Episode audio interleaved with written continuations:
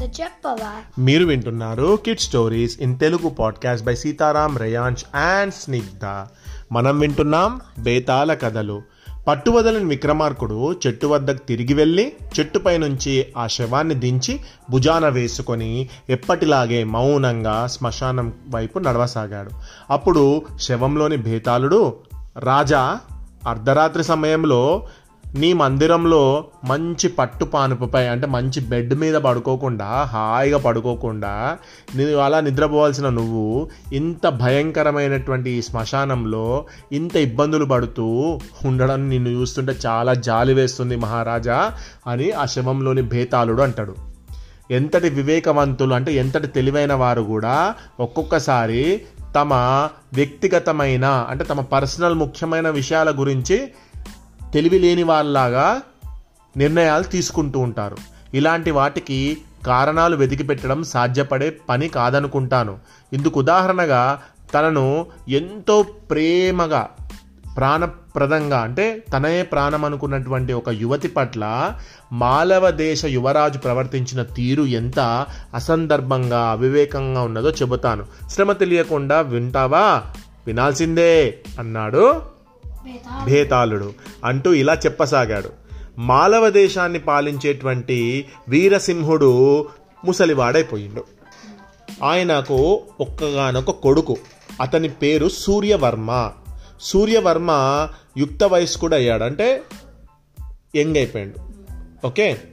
కుమారుడికి త్వరలో వివాహం జరిపి పట్టాభిషేకం చేస్తే తన బాధ్యత తీరిపోతుందని భావించాడు మహారాజు. యువరాజు వివాహ విషయంలో తగిన కన్య కోసం అంటే ఒక మంచి అమ్మాయి కోసం అన్వేషణ జరపవలసిన అవసరం కూడా లేదు. ఎందుకంటే ఆల్రెడీ ఒక అమ్మాయి ఉంది. కుంతలా దేశపు యువరాణి చంద్రప్రభ ఆమె పేరు. సూర్యవర్మ ఒకరి ఒకరినొకరు మనసారా ప్రేమించుకున్న వాళ్ళు. చంద్రప్రభ తండ్రి వాళ్ళ వివాహానికి ఏనాడో అంగీకరించాడు. అయితే ఆస్థాన పురోహితుడు ఏడాదిగా జాప్యం చేస్తున్నాడు. ఎందుకు ఆస్థాన పురోహితుడు ఏం చెప్తున్నాడంటే మహారాజుకేమో కొడుకు ఆల్రెడీ అమ్మాయి ఫిక్స్ అయిపోయింది కదా పెళ్ళి చేద్దామని అనుకుంటున్నాడు. కానీ ఆ పురోహితుడు మహారాజా తొందరపడకండి తొందరపడకండి అని చెప్తున్నాడు. ఎందుకు? ఇలా ఉండగా ఒకనాడు సూర్యవర్మ తన దగ్గరున్నటువంటి కొంతమందిని వెంటబెట్టుకొని రథంలో విహారానికి బయలుదేరాడు. తిరగడానికి బయలుదేరాడు రథంలో. రథము ఒక అరణ్య మార్గంలో ప్రయాణం చేస్తుంది. ఫారెస్ట్లో వెళ్తుంది. చుట్టూ రకరకాల చెట్లు అడవి జంతువులు చేసే శబ్దాలు పక్షుల కిలకిలా రావాలు సూర్యవర్మకు ఎంతో ఆనందాన్ని ఇచ్చినాయి మధ్య మధ్యలో విదూషకుడు ఆయన ఎంబడి ఉన్నటువంటి విదూషకుడు అంటే జోక్స్ వేసే పర్సన్ ఉంటాడు కదా. అతను తీసుకొని వెళ్ళాడు. అంటే ఎంటర్టైనర్ జస్టర్ ఎంటర్టైనర్ అన్నట్టు. తన చెలోక్తులతో అతన్ని నవ్విస్తున్నాడు. ఈ విధంగా సూర్యవర్మ సూర్యాస్తమయ వేల వరకు అంటే ఈవినింగ్ అయ్యేంత వరకు అడవిలోనే ఉండి చీకటి పడుతుంది అనగా సారథిని రథం వెనక్కి తిప్పి నగరానికి బయలుదేరమని చెప్పి ఆజ్ఞాపిస్తాడు. ఇక బాగా చీకటి పడకముందే నగరం చేరాలని ఆ సారథి ఏం చేస్తాడు? ఆ గుర్రాలను టప్ప టప్ప టప్ప గట్టిగా కొడతాడు అన్నట్టు. అవి వాయు వేగంతో ఎ ఎక్కడ వెళ్ళిందట అంటే అసలు ఎవరికి దొరకకుండా పరిగెత్తినట్టు పరుగుతూనే పరిగెత్తుతూనే ఉందట.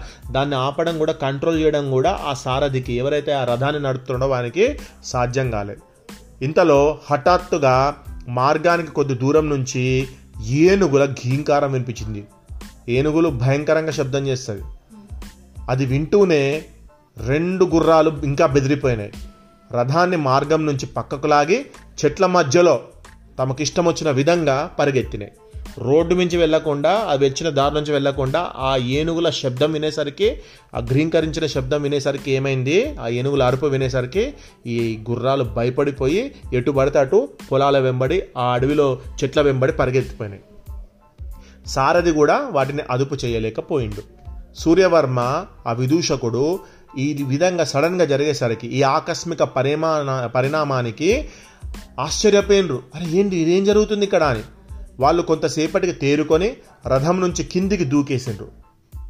దూకాల వద్ద అని ఆలోచిస్తున్నారు ఇంకా దూకలేదు.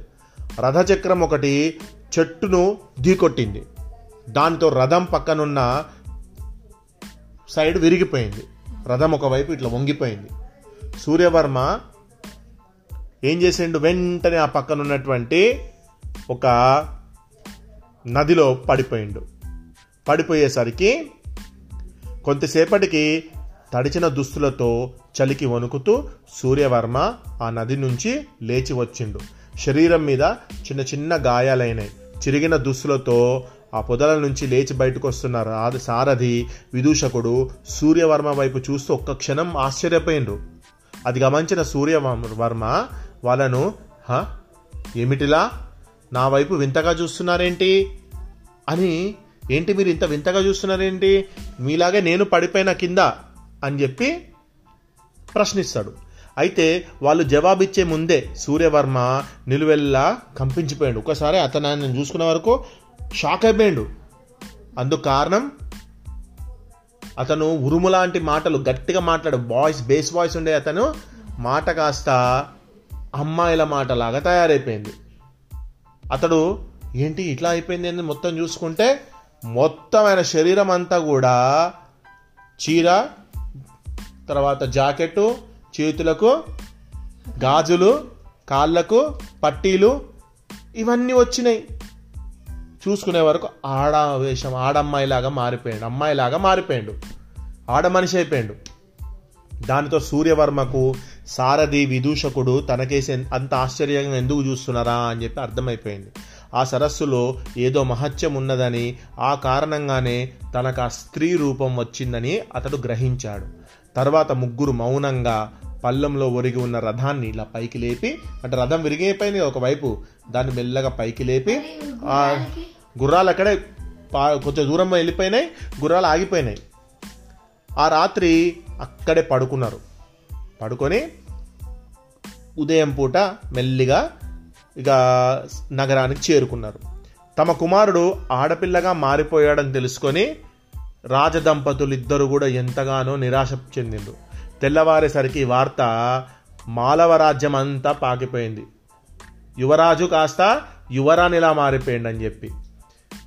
అయ్యో మన సూర్యవర్మ కాస్త సూర్యప్రభగా మారిపోయాడు అంటూ నగర పౌరులు తమలో తాము నవ్వుకుంటున్నారు. సూర్యవర్మ సిగ్గుతో ఆ రోజంతా తన భవనం నుంచి బయటికి రాలేదు. శరీర శరీరము మొత్తం కూడా స్త్రీలా మారిపోయినందుకు సూర్యవర్మ మనస్సు మాత్రం అందుకు అనుగుణంగా మారలేదు. మనసేమో ఇదివరకు ఎట్లా సూర్యవర్మ ఎలా ఉన్నాడో ఆ విధంగానే ఉంది. కానీ రూపం మాత్రం స్త్రీది. ఆలోచన ధోరి మా ఆలోచన ధోరణి మాత్రం అబ్బాయిలు ఎట్లా ఆలోచిస్తారో అదే విధంగా మైండ్ మాత్రం అలాగే ఉంది. ఇలాంటి సంఘర్షణలతో సతమై సతమతమైపోయిండు సూర్యవర్మ. ఒకనాడు రాజు వీరవర్మ ఆస్థాన ఉండేటువంటి ఆస్థానంలో ఉన్నటువంటి ఆ పౌరత్వను పిలిచి ఇదేంటి? ఇలాంటి సమస్యకు పరిష్కార మార్గం ఏదైనా ఉందా? ఆలోచించండి కాస్త అని అడిగిండు. అందుకు అక్కడ ఉన్నటువంటి ఆ పురోహితుడు ఏం చెప్పిండంటే మహారాజా మన రాజధానికి ఈశాన్య దిశలో గల ఒక మహా మహా అరణ్యం ఉంది. ఒక అందులో ఒక మాయా సరస్సున్నది దాని దాని గురించి బహు కొద్ది మందికి మాత్రమే తెలుసు. ఒక ఒకనొక యక్షుడి శాప కారణంగా అందులో అడుగుపెట్టినటువంటి పురుషుడు స్త్రీగాను స్త్రీ పురుషుడుగాను మారిపోతారు. యువరాజు ప్రమాదవశాత్తు అందులో పడిపోవడం జరిగింది. అది మనం ఏం చేయలేం. అది విధిరాత. అని సరిపెట్టుకోవాల్సిందే తప్ప చేయగలిగింది ఏమీ లేదు అన్నాడు. రాజు వీరవర్మ ఆ చెప్పినటువంటి పురోహితుడు చెప్పింది విని ఎంతగానో కృంగిపోయిండు. ఆయన ఈ పరిస్థితుల్లో చేయవలసిందేమిటో బాగా ఆలోచించిండు. వెళ్ళి ఒక ఒక మ- ఒక అతన్ని కుంతల రాజుకి దగ్గరికి పంపించి ఏం చెప్పిండట? కుంతల రాజులో ఉన్నటువంటి అమ్మాయిని పెళ్ళి చేసుకోవాలనుకుంటున్నాడు కదా. ఆ కుంతల రాజు దగ్గరికి వెళ్ళి మహారాజా నా కుమారుడు సూర్యవర్మ ఉన్నాడు కదా. చాలా విధి వైపరీత్యానికి లోను కావాల్సి వచ్చింది. అనుకోకుండా మా అబ్బాయి అమ్మాయిలా మారిపోయిండు. ఆ కారణంగా యువరాజు చంద్రప్రభను వివాహం ఆడడానికి యోగ్యుడు కాదు అని చెప్పిండు. అందుకు ప్రత్యుత్తంగా అంటే అందుకు రిప్లైగా ఏం చెప్పిందట అంటే యువరాణి చంద్రప్రభ ఏం చెప్పిందట సూర్యవర్మకు ఒక లేఖ రాసి పంపించింది లెటర్ రాసి పంపించింది ఆ అమ్మాయి కూడా. ఎందుకంటే వాళ్ళిద్దరూ ఈ ఒకరికంటే ఒకరు ఇష్టం కదా పెళ్ళి చేసుకోవాలనుకున్నారు. అందులో ఆమె ఏం చెప్పిందట అంటే ఆ లెటర్లో యువరాజా మీకు ఇష్టమైతే ఆ మాయా సరస్సులో నేను దిగుతా. నేను దిగుతా నేనేమైతా? అబ్బాయిలా మారిపోతా. అప్పుడు మీరు నేను పెళ్ళి చేసుకోవచ్చు. అప్పుడు మన ఇద్దరం భార్యాభర్తలు కావడానికి ఎలాంటి ఇబ్బంది ఉండదు అని రాసింది. ఆ లేఖను సూర్యవర్మ చదివి తన తల్లిదండ్రులకు ఇచ్చిండు. వాళ్ళు యువరాణి చంద్రప్రభ అభిప్రాయం తెలుసుకొని సూర్యవర్మతో నాయన ఈ లేఖ ద్వారా చంద్రప్రభ నిన్నెంత గాఢంగా ఇష్టపడుతుందో ప్రేమిస్తుందో అర్థమవుతుంది. ఆమె చెప్పింది నీకు మరి నీకు ఓకేనా అంగీకారమేనా అని అడుగుతారు. అందుకు స్త్రీ రూపంలో ఉన్నటువంటి సూర్యవర్మ కొంతసేపు ఆలోచించి చంద్రప్రభ అబ్బాయిలాగా మారడం నాకు అంగీకారం కాదు. నేను ఎందుకు అంగీకరించడం లేదు అంటే మరిన్ని విపరీతమైన సమస్యలు వస్తాయి. అనవసరంగా నన్ను పెళ్ళి చేసుకోవడం ఎందుకు? ఆమెను ఒక ఇంకొక అబ్బాయినే పెళ్ళి చేసుకోమని చెప్పండి. అని చంద్రప్రభకు ఈ రోజు నేను లేఖ రాసి పంపిస్తా అని చెప్పి అంటాడు. భేతాళుడి కథ చెప్పి రాజా సూర్యవర్మ ఇలాంటి నిర్ణయం ఎందుకు తీసుకున్నారన్నది విషయం గురించి మనకు అనవసరం లేదు. మనకు అవసరం కాదు అది అవసరమా కాదా? అని అంటాడు. మనకు అవసరం లేదని చెప్తాడు ఫస్ట్. అని బేతాళుడు చెప్తాడు. మరి ఇట్లా అడుగుతాడు క్వశ్చన్ తెలివిగా అడుగుతాడు. బేతాళుడి కథ చెప్పి రాజా సూర్యవర్మ ఇలాంటి నిర్ణయం ఎందుకు తీసుకున్నారన్న విషయం గురించి కార్యకారణం సంబంధాలను వెతక చూడడం వృధాశ్రమే అవుతుంది.